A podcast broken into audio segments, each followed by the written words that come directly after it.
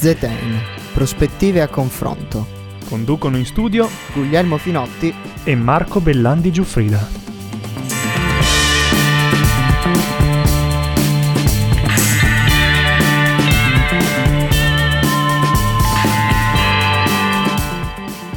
E buonasera a tutti, gentili radioascoltatori, benvenuti a un'altra puntata di Zetain.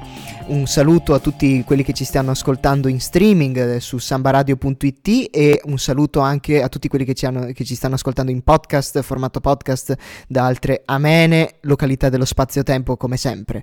Io sono sempre il vostro Guglielmo Finotti e qui in studio con me c'è il mio carissimo co-conduttore Marco Bellandi. Buonasera a tutti radioascoltatori e radioascoltatrici. E questa sera abbiamo un puntatone per voi, abbiamo veramente un puntatone enorme perché parliamo di qualcosa che è molto nell'aria, che è il MES, il meccanismo europeo di stabilità.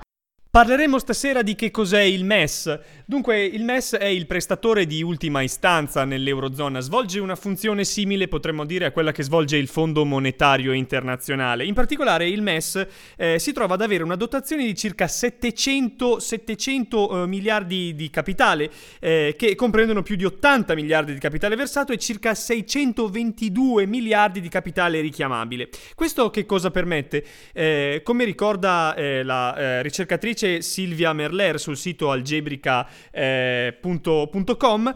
Eh, ehm, questo permette uh, al MES di finanziare le sue operazioni emettendo dei bond che hanno un rating più alto, equivalente ad un emittente con rating AAA, dei bond che vengono emessi dagli Stati membri, inclusa l'Italia. Questo determina che il MES possa prestare ad un tasso più basso ai paesi che altrimenti si troverebbero a fronteggiare dei costi di finanziamento che sono eh, proibitivi.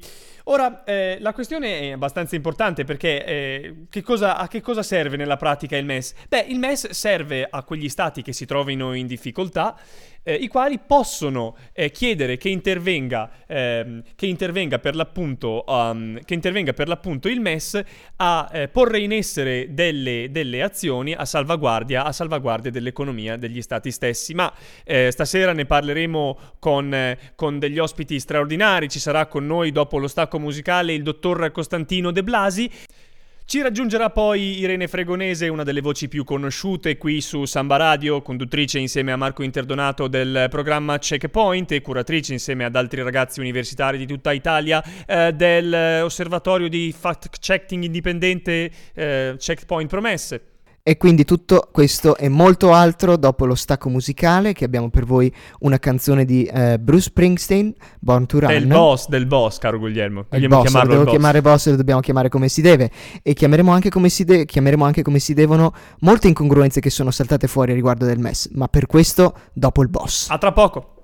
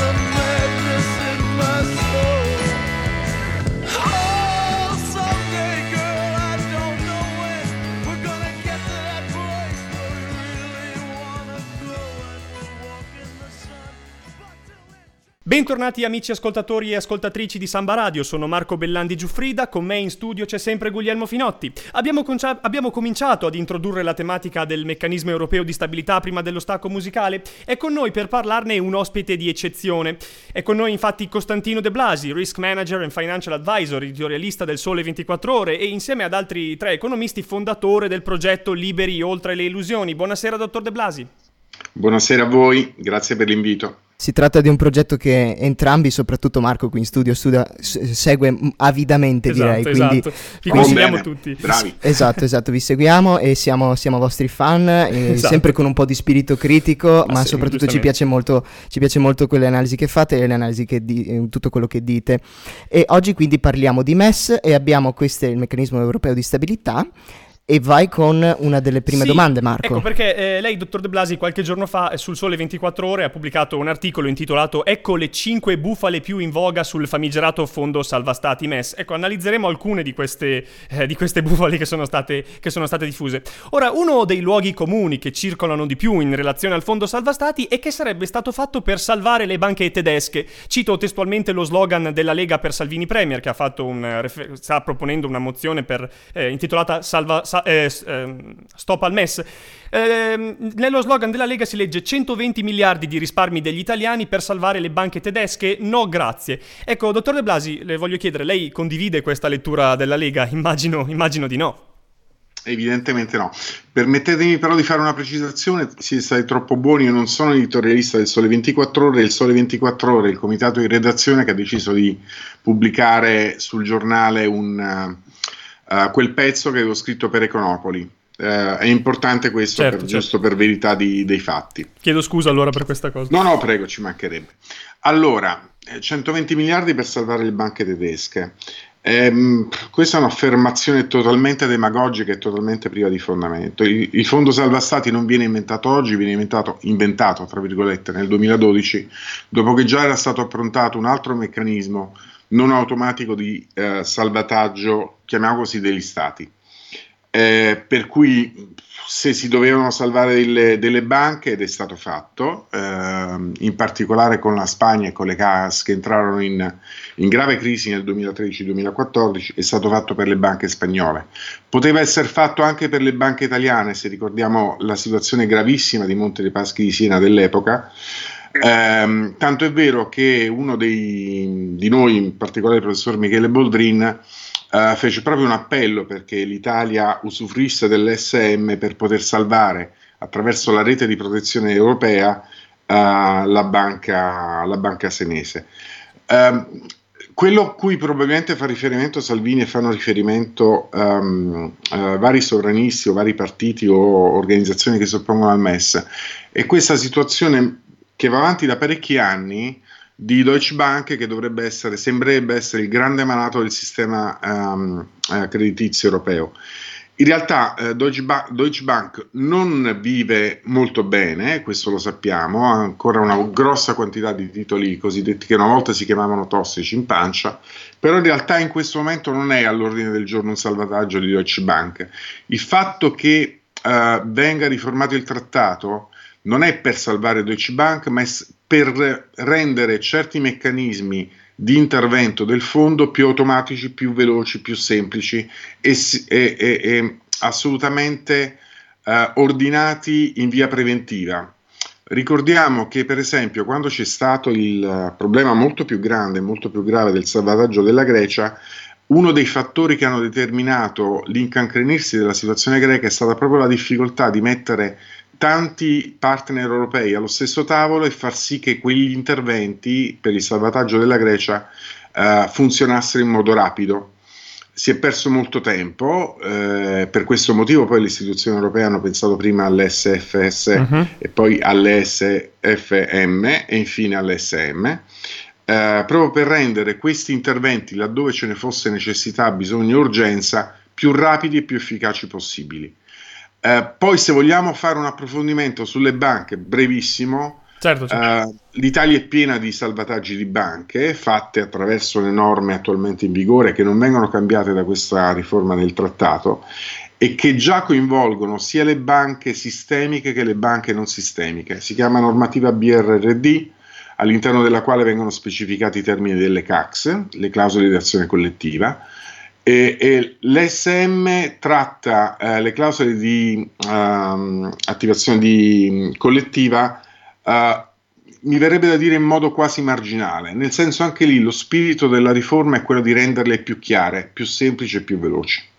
Ma infatti, infatti la questione è semplicemente che si tratta di una riforma, appunto, no? Alla fine. Questa di, è una riforma di, di, di, un meccanismo, di, un meccanismo, che c'è già. E io ho un incalzare, diciamo, io nelle mie note per questa puntata mi ero appunto scritto incalzando riguardo proprio a questa, a questa storia, a questa propaganda di Salvini Premier, 120 miliardi di risparmi degli italiani per salvare le banche tedesche. Ma eh, il fatto ci dimentichiamo è che dall'altra parte delle Alpi, in Germania, l'AfD che sostanzialmente è il partito eh, di estrema destra, eh, conservatrice, iperconservatore e anti-Europa, diciamo, a grandi linee della Germania, par- dice che questa riforma, questo meccanismo di ISM, eh, il MES, serve a dare i soldi nella pancia degli italiani nulla facenti che nulla fanno e troppo stringono perché fanno un sacco di debito e poi siamo noi a dover pagare, che era la classica obiezione che aveva portato la Germania quando l'ISM era, quando il MES, lo chiamo alla maniera maniera inglese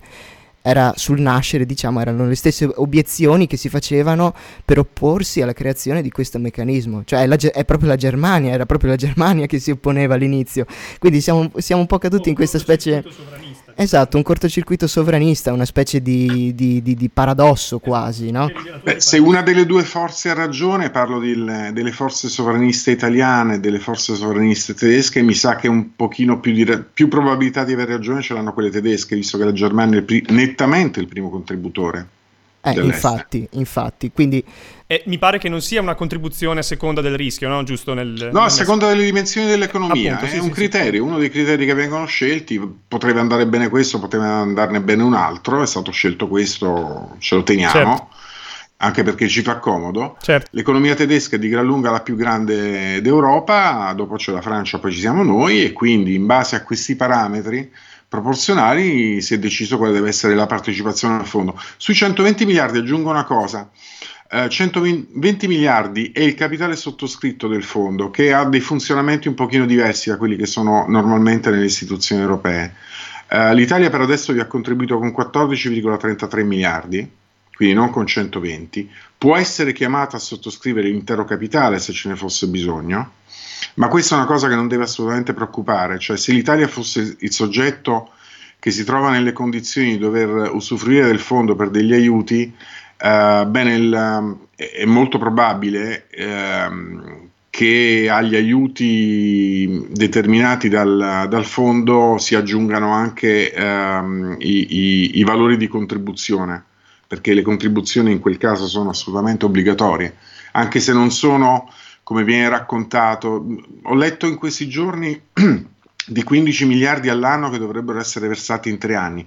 Questo è un elemento che ancora non esiste nei documenti ufficiali, è una delle ipotesi che è stata avanzata soprattutto dai paesi nordici, però fare terrorismo su notizie che ancora non sono supportate da, da trattati, da documenti firmati, francamente è uno degli altri aspetti più uh, fastidiosi della, della, polemica politica italiana. Certo. Una delle altre questioni che, eh, di cui stava parlando anche lei inizialmente è quella relativa alle clausole eh, Symbol Link CAX, cioè quelle clausole di azione collettiva che eh, con la riforma del MES appunto, di cui appunto si sta discutendo permetterebbe eh, la, la, insomma, agli stati di emettere bond eh, con delle condizioni per cui eh, ser- sarebbe bastevole il voto della maggioranza dei titolari dei bond anziché eh, quello dell'unanimità per poter, per poter appunto ehm, ristrutturare, ristrutturare il, il, debito. Questo significherebbe potenzialmente che un paese potrebbe trovarsi a restituire ai propri creditori meno di quanto abbia ricevuto. Ecco, qualcuno, ho letto, teme che questo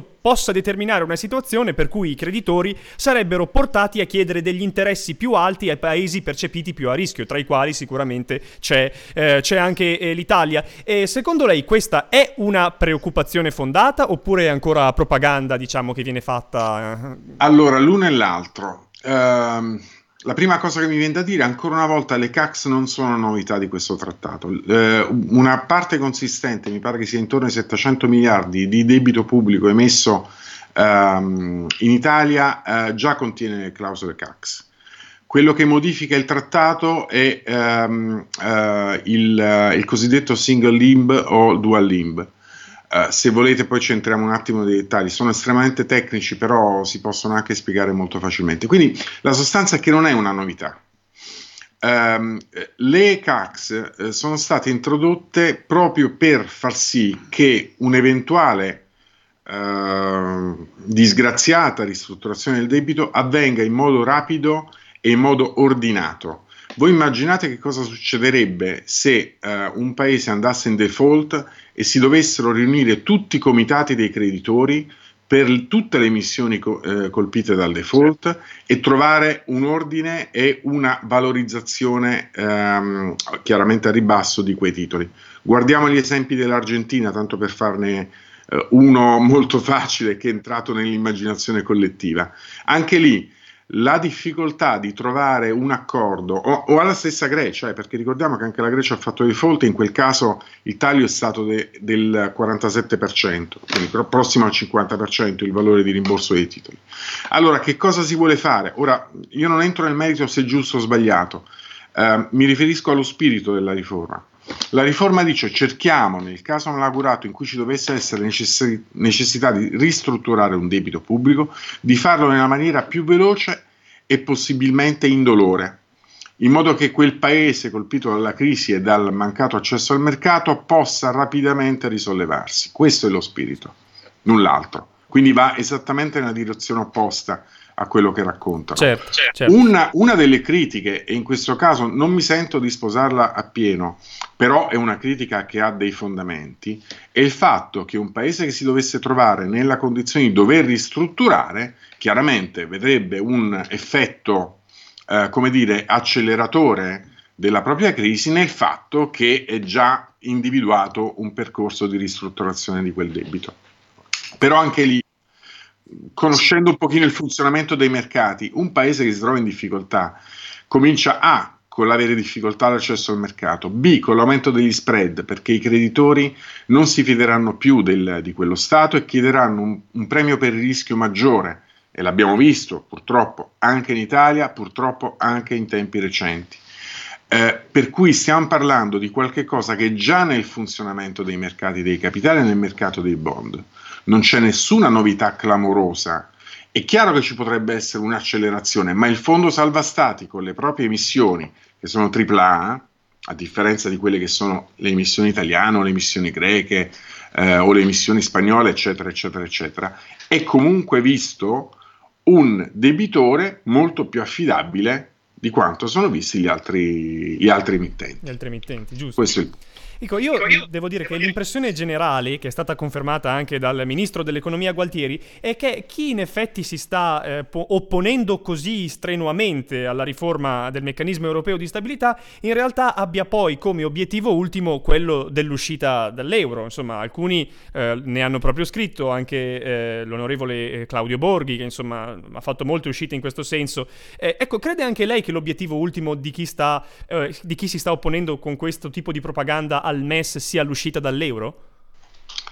Ma fare l'esegesi del pensiero di Borghi è realmente difficile. Allora, eh, per anni ho pensato che fosse soltanto un modo per ottenere dei vantaggi in termini di visibilità, perché poi quando si doveva andare ad affrontare da un punto di vista più approfondito quali sono le conseguenze di un'uscita dall'euro, che è possibile, Uh, ha sempre nicchiato un po', cioè sempre risposte abbastanza uh, preconfezionate e quando è stato invitato a fare dei dibattiti uh, in modo serio, approfondito e rigoroso da un punto di vista scientifico non ha mai risposto, l'ha sempre buttata in caciara. Uh, il fatto che lui rilanci continuamente questa idea, adesso l'ha fatto, anche se è stato smentito dal suo capo Salvini, mi fa pensare che forse veramente ritiene che quella possa essere una, uh, una soluzione. Uh, aggiungo però che intanto pare non essere particolarmente condivisa dalla maggioranza degli italiani, per fortuna. In secondo luogo, sembra, sembra che la Lega abbia abbandonato, e lo stesso Movimento 5 Stelle abbiano abbandonato questa, um, questa avversione per la moneta unica. Ho, ho, la sensazione, e questo insomma mi conforta negli ultimi tempi, che siano ancora, mh, eh, mi riferisco naturalmente a quelli che poi devono mettere in atto i processi decisionali, siano ancora delle, delle butade per far caciara e per uh, cavalcare consensi più o meno facili.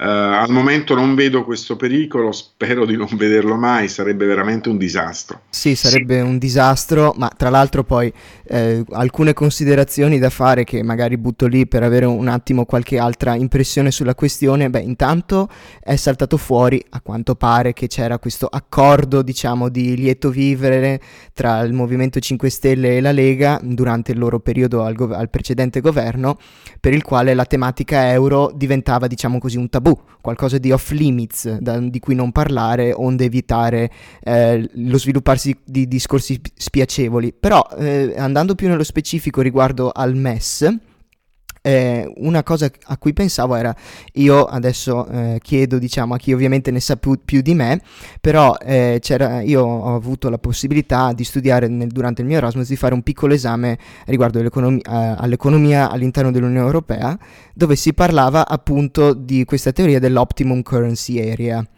eh, secondo la quale, per esempio, uno dei criteri per la quale una zona come quella dell'Unione Europea, dell'Unione Monetaria Europea, per permettere all'euro di funzionare correttamente, si dovrebbe essere all'interno di un'area chiamata Optimum Currency Area. E uno dei criteri secondo i quali si dovrebbe sussistere, si dovrebbe essere all'interno di un'area di questo genere, è appunto la possibilità di avere eh, trasferimenti fiscali, i fiscal transfer al quale il MES dovrebbe esattamente fare questo alla fine, è questo meccanismo dove nel momento in cui ci sia una crisi di un paese si dovrebbero avere questi trasferimenti fiscali. E qua, quindi mi pare strano che tutte queste forze politiche che sono così intente a mostrare quali sono i difetti dell'euro e le sue problematiche, poi siano anche i primi che si oppongono a delle misure che vo- sono volte proprio esattamente risolvere questi problemi. È un, è un, controsenso, è un paradosso. Cioè, questa gente facendo queste cose, facendo queste uscite, sta praticamente scommettendo sul nostro fallimento, sul fallimento degli italiani, praticamente. Adesso non so se forse sto esagerando o cosa, però vorrei no, sapere... Condivido totalmente, condivido totalmente. Tra l'altro nella retorica e nella narrativa uh, sovranista italiana si è sempre uh, detto che... Um, l'area euro non era ottimale proprio perché mancavano uh, i trasferimenti, mancavano i safe asset, uh, mi riferisco a, al professor Savona no? che ha fatto anche lui uh, di quella retorica un cavallo di battaglia negli anni, negli anni scorsi. mancava la rete di protezione, addirittura lo stesso Borghi ancora un anno fa parlava di annullamento degli spreads Uh, molti uh, evocavano e invocavano uh, gli Eurobond. Quindi la cosa che sottolineate mi sembra estremamente corretta. Come mai per anni si è detto che l'Europa non funzionava perché non integrata, perché i paesi di periferia erano esposti alle oscillazioni dovute al, al mercato e che mancava la rete di protezione. Ora che la rete di protezione c'è, eh, ripeto, c'è dal 2012, non c'è da ieri, eh, infatti. e che vuole essere perfezionata per rendere ancora maggiore l'integrazione. Ricordiamo che uno dei punti è quello dell'integrazione bancaria, no? Uh, adesso magari non c'è il tempo per parlarne, ma uno dei punti del, uh, di questa riforma, di questo testo di riforma è il backstop. Allora, adesso che si sta andando verso questa rete, rete di protezione estesa, Uh, oggi che abbiamo la possibilità teoricamente limitata di accedere agli aiuti attraverso il programma OMT, uh, ehm, di cosa si lamentano? Infatti, cioè, oggi, a differenza del, degli anni crisi, della crisi del debito sovrano, un paese che veramente si trovasse in grandissima difficoltà avrebbe questa rete di protezione solidale europea teoricamente con risorse illimitate, cioè la BCE può comprare qualunque quantitativo di titoli di Stato per sostenere un paese in difficoltà. Quindi di cosa, cioè veramente mi viene da chiedere qual è l'endgame, come spesso ci siamo chiesti nelle chiacchierate del, di Liberi Oltre, dove vogliono arrivare, qual è l'endgame di questi signori. Mi, mi viene sempre più da pensare che sia la polemica fine a se stessa o orientate esclusivamente ad ottenere facile consenso. Grazie mille della, del suo intervento. Grazie mille. Grazie mille, la ringraziamo davvero tanto per, questa, per, queste, per, queste, sue parole. E per chi vuole avere qualche informazione aggiuntiva riguardo al, al MES, per spiegare magari anche eh, questa storia dei single, single limb CAX, eh, c'è una pagina web dedicata alla, esattamente alla spiegazione del, dell'ISM Treaty, della riforma, che ricordiamo è una riforma, si tratta di un meccanismo che già c'è, quindi sicuramente opporsi a questa riforma non lo farà andare via. Però eh, c'è un, questa piccola spiegazione che linkeremo nella, eh, nella, descrizione del podcast quando sarà presente, che va a vedere, a spiegare tutto quanto eh, non è stato, alcune cose che non sono state solo menzionate in un linguaggio accessibile. E ringraziamo grazie di mille, nuovo. Grazie mille, dottor De Blasi, e in bocca al lupo per il progetto Liberi Oltre per tutto. Che continueremo a seguire. Che continueremo a seguire e a promuovere. E a promuovere. Grazie, grazie, grazie davvero ragazzi. Grazie, arrivederci.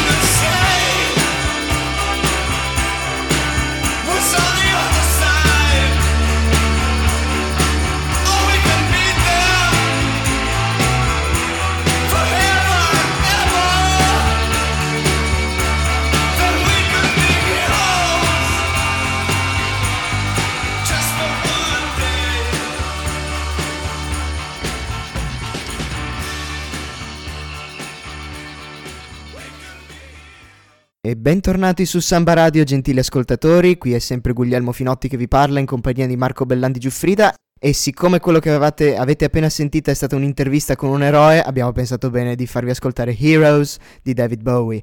Ma rieccoci di nuovo qui e abbiamo il nostro prossimo ospite di questa puntatona densa, molto densa, molto interessante, molto bella sul MES o ISM come vi piace chiamarlo, se all'inglese o all'italiana. Abbiamo con noi Irene Fregonese da Checkpoint. Ciao Irene, salve. Ciao Irene. Ciao a tutti. E, um, Irene Fregonese proviene da Checkpoint, una realtà di cui eh, noi abbiamo già parlato perché abbiamo già avuto ospite eh, Marco Interdonato qualche volta qui a eh, Zetain, ma eh, parlaci un po' di Checkpoint per chi non ha seguito eh, le nostre puntate, quindi si è perso la nostra presentazione, siete, voi siete un osservatorio indipendente, vero? Esatto, noi siamo un osservatorio indipendente che ha come finalità quella di monitorare le promesse dell'esecutivo. Siamo nati nel settembre 2018 in occasione dei 100 giorni dal giuramento del governo Conte I e mm, a breve eh, stiamo per rilanciare il nostro sito con appunto tutte le promesse del governo Conte bis. Nuova maggioranza, stesso premier, diverse eh, promesse, come avremo modo di vedere. Ad ogni modo Checkpoint, che si compone di un gruppo di mm, una decina di studenti universitari provenienti da tutta Italia, eh, ad ogni modo Checkpoint ha anche uno spin-off che è un programma qui su Samba Radio in onda ogni martedì dalle 19 alle 20, quindi se vi capita ascoltateci. Mi raccomando, andate a seguire anche loro, come state seguendo noi avidamente, spero, mi raccomando, dovete seguirci avidamente. E troverete anche il podcast, vale. e troverete anche il podcast di Checkpoint Promesse sul sito di Samba Radio, giusto? Sì. sì, esatto, esattamente come potete trovare quello di Zetain, potrete trovare anche quello di Checkpoint. Ad ogni modo su Samba Radio io e il mio collega Marco Interdonato facciamo appunto questo programma di attualità, parliamo anche di promesse dell'esecutivo, ma parliamo per lo più di, di attualità, di quello che sta succedendo succedendo e eh, cerchiamo di approfondire come meglio possiamo con eh, l'ausilio di interessanti, spero per voi, ospiti. E a proposito di quello che sta succedendo, la settimana scorsa in Parlamento è andata in scena una bagarre, diciamo, poco, poco edificante, no? Perché? Perché, insomma... Eh, Conte è stato, è stato, chiamato a riferire sul meccanismo europeo di stabilità, si è sentito in particolare eh, da un eh, parlamentare, eh, di cui abbiamo parlato anche prima nell'intervista a Costantino De Blasi, Claudio Borghi, eh, si sono sentite alcune parole molto forti, ha parlato di alto tradimento nei confronti degli italiani del Parlamento, perché sostiene eh, Claudio Borghi il Parlamento non sarebbe stato informato di... O, Mm, per meglio dire, delle trattative eh, in relazione al MES. Quindi Irene ti voglio chiedere, questa cosa è vera oppure insomma è un'altra bufala che, che viene raccontata in continuazione. Allora, con l'ausilio appunto dei mezzi di cui Checkpoint si, si, si, appunto, si avvale spesso, eh, posso assolutamente dire che le tesi di Borghi sono fasulle.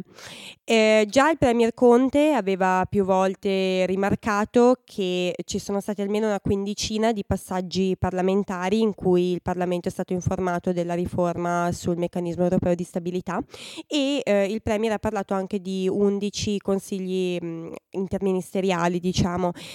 Uh, io mi sono occupata per lo più dei passaggi parlamentari che effettivamente ci sono e ho riassunto quelli, ho riassunto quelli principali. Ad ogni modo, eh, parliamo appunto di questa riforma del MES per date.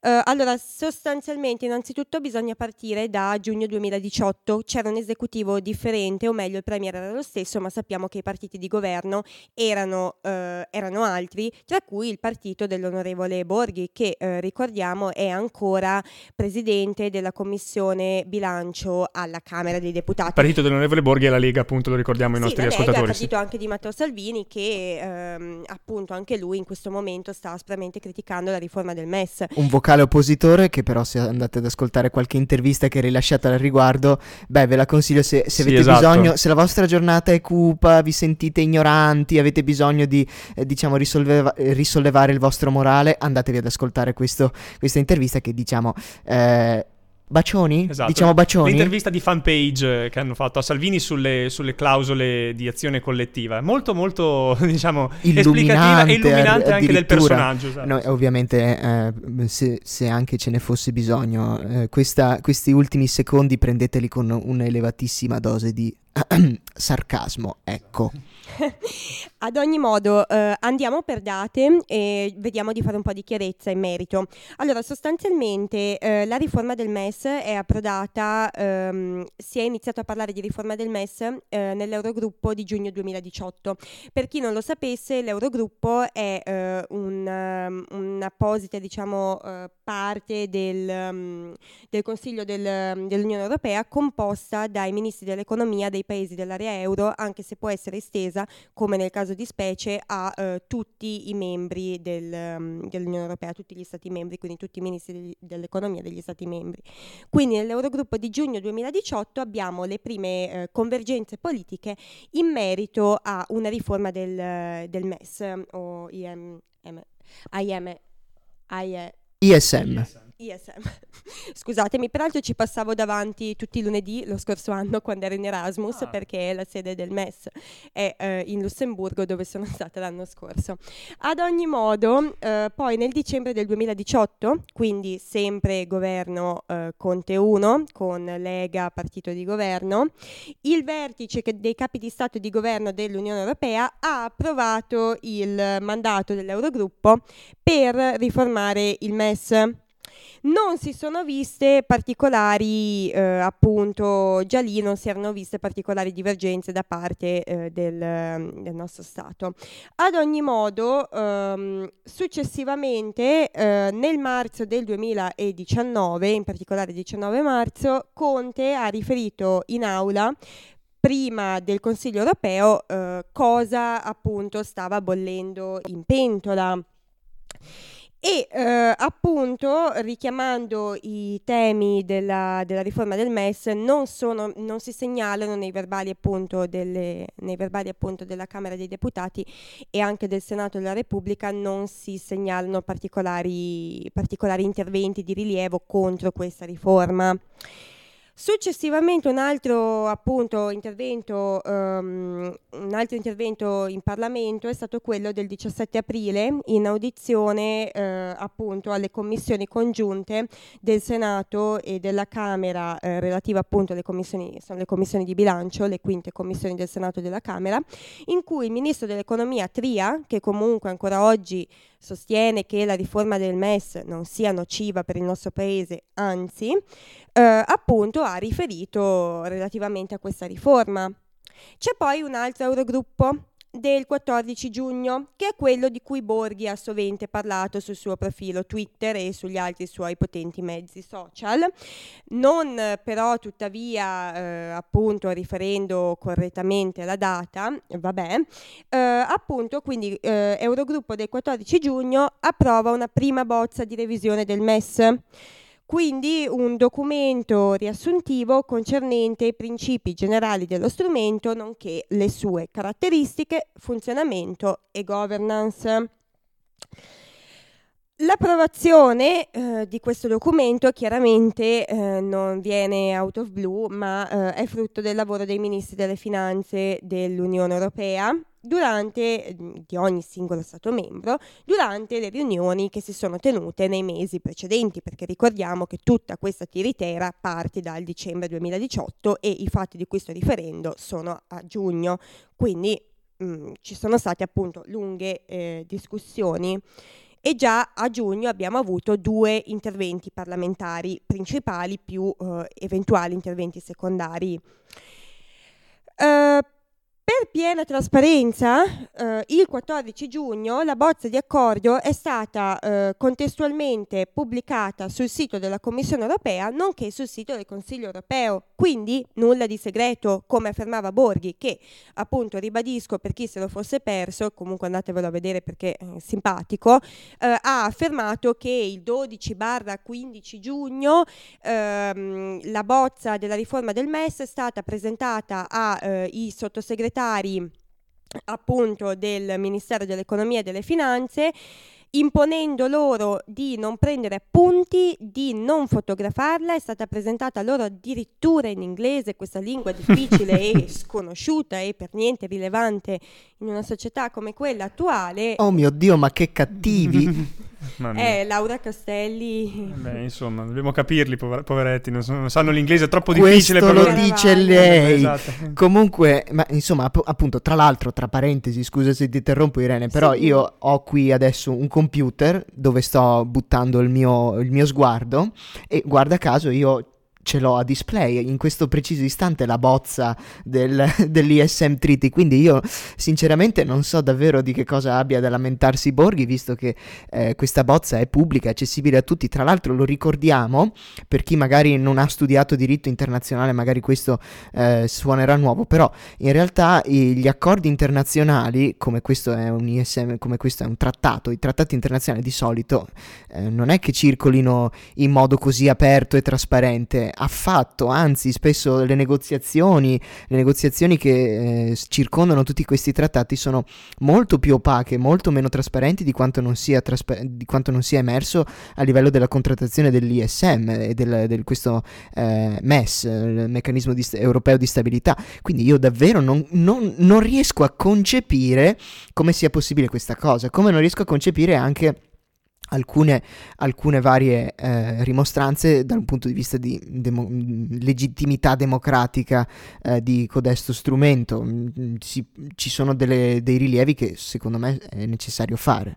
Irene, tu che cosa dici a riguardo di, eh, di, questa, di tutta questa storia della bozza circolata in maniera così restrittiva che in realtà non è così? Ma insomma... allora, sono state fatte varie ipotesi, mi stavo informando appunto oggi, relative appunto sostanzialmente la cosa importante è la data che Borghi ha più volte ritrattato perché eh, mi sembra che a otto e mezzo avesse detto è il 12 dicembre su, il 12 giugno scusate e su Twitter al contrario avesse detto è il 14 giugno il fatto è che la data in cui è stata resa pubblica è quella eh, appunto del 15 giugno cioè la data in cui la Commissione europea ha pubblicato questa bozza e anche il Consiglio ha pubblicato sul suo apposito sito questa bozza è quella del 15 15 giugno. In precedenza, chiaramente, prima che venisse pubblicata, non, non poteva essere resa pubblica, quindi magari eh, se eventualmente fosse successo questo famoso consesso tanto annunciato da, da, Borghi in data precedente appunto alla pubblicazione della bozza, che comunque è stata nel 19 giugno eh, riferita in Parlamento, eventualmente forse il divieto di ehm, fotografare, filmare e via dicendo, poteva forse essere stato fatto anche per ragioni di riservatezza, perché eh, ricordiamo che non stiamo parlando di merendine o di, di, temi esattamente semplici, quindi eventuali ragioni di riservatezza prima dell'approvazione ufficiale hanno, hanno una loro logica. Certo, hanno la loro logica. La loro logica è comunque un eufemismo, ecco, hanno le proprie motivazioni che non credo eh, in un paese appunto democratico ed avanzato sia necessario spiegare. Oddio, io sinceramente eh, sono a favore, diciamo, di una certa riservatezza, perlomeno nella fase, fase di certo, in fase, in fase di trattative. Proprio... Eh, Poi nel momento in cui il testo appunto viene pubblicato e eh, si arriva al momento in cui questo debba essere approvato dai parlamenti nazionali, ci mancherebbe altro che venisse riferito. Però quando è una mera bozza e non è ancora stato approvato il testo definitivo, onde evitare di far trapelare indiscrezioni che poi possono eventualmente rivelarsi fallaci o finte, ehm, quello è un altro discorso. Che poi, scusate, ma a me sembra personalmente che eh, tutti gli obblighi di informazione che vi sono, perché vi sono moltissimi obblighi di informazione, soprattutto quando si concludono e si fanno trattative a livello di Eurogruppo, a livello del summit dei leader europei, eh, mi pare che questi obblighi di comunicazione anche al Parlamento, stando alla cronologia, tutta questa eh, cronistoria che abbiamo avuto la possibilità di ascoltare, a me sembra che siano stati rispettati. Quindi eh, non so voi a vostro giudizio, però a me sembra che tutti gli obblighi di informazione che ci sono, ripeto, sono stati tutti rispettati.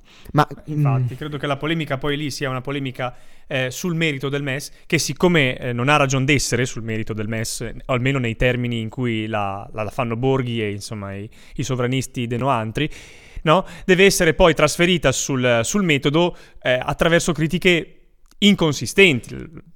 Certo, anche perché poi vorrei eh, far soffermare l'attenzione dei nostri radioascoltatori sul fatto che le polemiche sono, su cui no, non voglio insomma entrare nel merito perché non è il mio compito, lo lascio a voi che siete comunque molto bravi, sono sorte ora, dicembre 2019.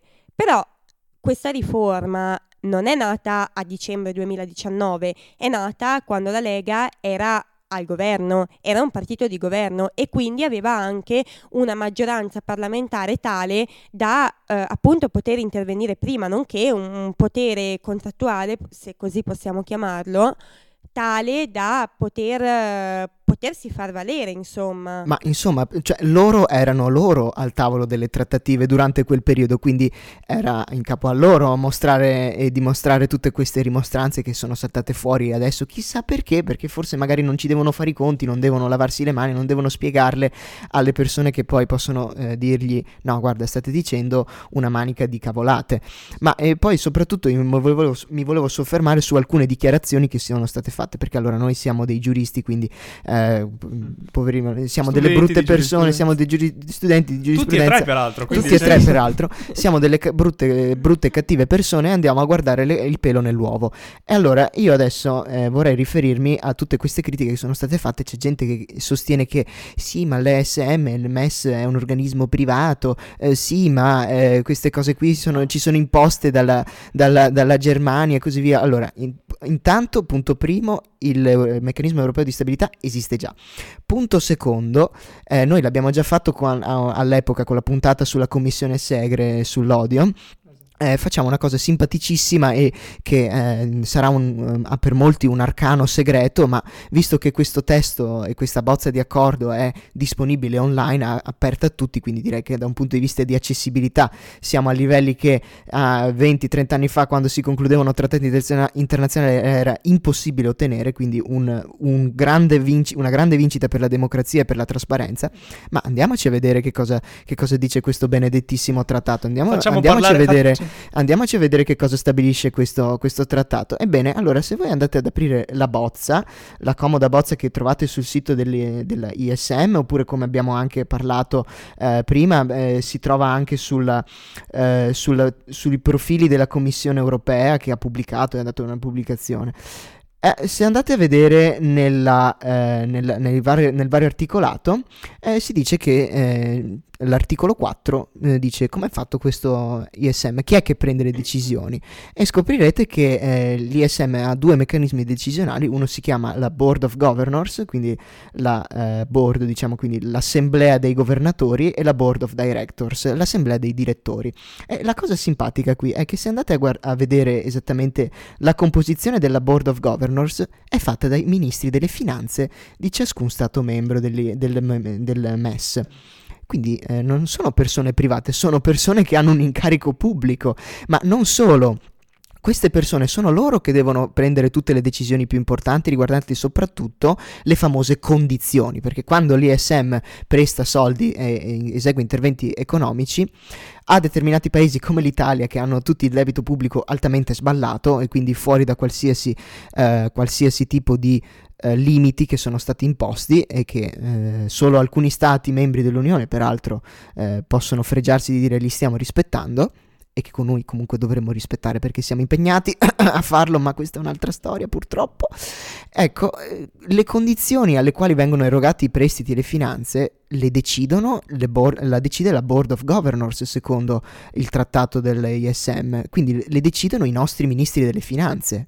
E se, è, e se, non è, questo un inserimento all'interno della decisione democratica, della legittimazione democratica, eh, ovviamente non viene votato dal Parlamento, però viene, non viene votato al, al, momento, non viene deciso dal Parlamento, poi però comunque è fatta sempre salva la ratifica di queste cose, perché si concludono degli accordi internazionali, si conclude un memorandum of understanding. Ma è ovvio, è quello che accade tutte le volte che si, che si fa un trattato internazionale, non è una novità. Cioè, que- la, la, questione, la, questione, secondo me più eh, grave di tutta questa vicenda è che che sono state raccontate alcune bufale non soltanto sul funzionamento del MES, ma anche sul funzionamento del processo, del procedimento legislativo in generale. Ed è secondo me una cosa davvero, ma, davvero imbarazzante. Esatto, ecco. allora, eh, innanzitutto perché quando, quando, si parla del MES e quando si scrive il, l'articolato del testo, siamo noi, anche italiani, che andiamo lì a trattare. Quindi se avessimo avuto qualcosa da dire, avremmo dovuto dirlo durante le trattative. No, a tal proposito, volevo dire che a riprova del fatto che il Parlamento fosse informato, bisogna dire che appunto, dicevo, 19 giugno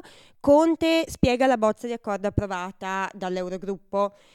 In quell'occasione eh, la maggioranza di Movimento 5 Stelle e Lega, quindi i partiti di governo, eh, hanno approvato una, rifol- una um, risoluzione firmata da, um, dai capigruppo Molinari e Duva che, vinco- che a- era intenta a vincolare il governo a rifiutare gli accordi sul MES.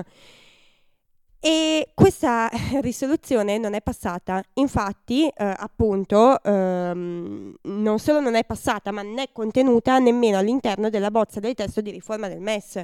Quindi appunto il fatto che ci sia un, mh, mm, ci sia stato addirittura un intervento scritto di questo genere è a riprova del fatto che il Parlamento era perfettamente informato, perché comunque per scrivere una risoluzione contraria, che poi appunto non è passata, eh, mm, si presume appunto che i parlamentari avessero gli strumenti per farlo. Secondo te Marco avevano gli strumenti per farlo? Preferisco non esprimermi su questo punto perché potrei ricevere delle denunce per diffamazione. No, però ragazzi, allora una cosa è eh, non avere le facoltà eh, tecniche, giuridiche, economiche, per le capacità appunto per eh, disquisire dell'argomento, che è un argomento comunque tecnico e difficile. Un altro paio di maniche è non sapere, non, non sapere dell'esistenza di questo argomento, perché un conto è entrare nel merito del, dell'ambito e un conto è sapere che cioè, esiste, cioè essere stati informati dell'esistenza di questo eventuale mh, problema? E qua mi sembra che non ci sia proprio nessuna scusa, qui tutti erano informati. Esatto. E per di più, rimarcando quello il discorso di prima, tutte queste decisioni sono state, eh, vengono prese, le decisioni che eh, l'ISM dovrebbe prendere, il MES dovrebbe prendere, sono tutte sanzionate dai ministri dell'economia, delle finanze dei vari stati membri. Ma non solo, questa fantomatica board of directors che tanto viene vituperata dicendo non sono gente eletta, non sono ministri, sono, sono gente privata, non, non, non, devono essere, non devono essere eletti eletti, dovrebbero essere eletti, ma anche questa è, un, è un'idiozia perché se andate a vedere il meccanismo con cui questa gente viene selezionata, è un meccanismo che in Italia viene già utilizzato per, praticamente sostanzialmente identico, per la nomina dei dirigenti generali. Cosa succede? Allora, eh, abbiamo fatto questa bellissima cosa che si chiama diritto amministrativo e si, si insegna che quando, quando si è in un ministero c'è il ministro che ovviamente deve prendere le scelte politiche quindi deve prendere le scelte di politica. Ma poi c'è anche il dirigente generale, ci sono tutta la struttura di dirigenti all'interno di un ministero che serve poi per raccordare questa intenzione politica con gli aspetti più tecnici, del quali i ministri eh, non sono magari provetti o informati. Ogni riferimento a Di Maio è puramente esatto. casuale. ecco, e quindi questa, questa struttura viene perfettamente riproposta anche a livello internazionale, a livello di questo ISM. Si tratta di una cosa normalissima, oserei dire. E comunque tutta questa gente non viene pescata a caso, ma viene nominata con, eh, secondo un istinto di fiducia, diciamo un rapporto fiduciario, tra, da, da, parte proprio di questi ministri che ci sono nella board of uh, governors. Ognuno di loro deve nominare un direttore. Quindi non vedo, non vedo assolutamente dove sia il problema, non vedo dove sia il privato se non che eh, magari siano funzionari non eletti, ma questi ma eh, i, minis- i, nostri ministeri è proprio una bufala esatto. proprio, I nostri ministeri, i nostri ministeri sono pieni di funzionari che non vengono eletti, lo stesso governo non viene eletto. Però si tratta, di, si tratta di un organismo assolutamente pubblico che deve difendere interessi pubblici e direi che questo, questa, no, esatto. non capisco veramente che cosa, quale sia il problema dietro anche perché, cosa. Anche perché Guglielmo la responsabilità politica degli sbagli che eventualmente po- dovesse fare un dirigente ricade poi sul ministro stesso, che ne risponde davanti al Parlamento. E a questo modo, appunto, i, i, ministri che sono all'interno di questo Board of Governors poi ovviamente dovranno rispondere di fronte al Parlamento anche italiano. Certamente. Ma e quindi non, non, vedo davvero quale sia il problema. Quindi diciamo che sono circolate delle, delle, degli elementi abbastanza fantasiosi, a dir poco, di questa cosa. E ma il, la brutta cosa che mi dispiace constatare, e qui chiudiamo perché eh, il tempo a nostra dis- dis- disposizione no, è ormai terminato. Però, mm, mh, volevo solo aggiungere che ci sono stati ulteriori passaggi parlamentari eh, ah. appunto sul MES. Cioè non è finita qui, nel senso io posso anche evitare di farvi la cronologia che magari non è interessante, però si notifica mancano almeno altri quattro passaggi. Il 4 luglio il Parlamento discute ancora di, di MES con l'audizione del ministro Tria. 31 luglio di nuovo Tria eh, appunto parla di MES in Parlamento rispondendo a un'interrogazione proposta appunto da Borghi stesso. Inoltre, appunto, 9 agosto Tria trasmette al Parlamento la bozza di MES, anzi più che al Parlamento, il 9 luglio ai, presi- ai presidenti appunto delle Camere.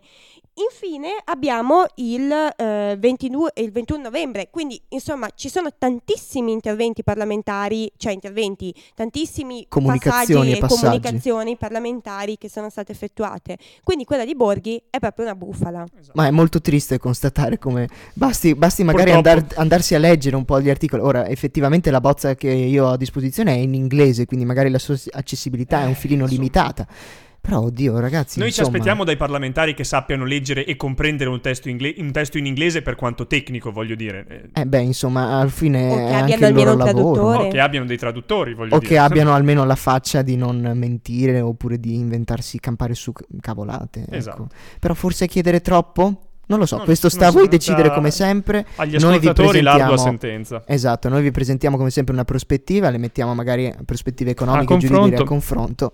E questo era Zetain. E grazie mille di averci seguito ancora una volta ancora in questa, in questa puntatona dedicata al meccanismo europeo di stabilità. Grazie mille Irene di aver partecipato a questa trasmissione. Grazie a voi per lo spazio concessomi. E noi ci rivedremo la settimana prossima, come sempre, qui su Samba Radio alle ore 19. Ma attenzione perché questa puntata è un to be continued. Sì, perché la settimana prossima saremo di nuovo a parlare di MES ma saremo a parlare con degli ospiti di eccezione, quindi non scopriremo troppo le nostre carte, ma stay tuned perché la puntata sarà molto ma molto ma molto interessante. Noi come sempre ci diamo appuntamento la settimana prossima e ri- potrete riascoltare questa puntata in formato podcast eh, già indicativamente da martedì o mercoledì, sempre disponibile su www.sambaradio.it.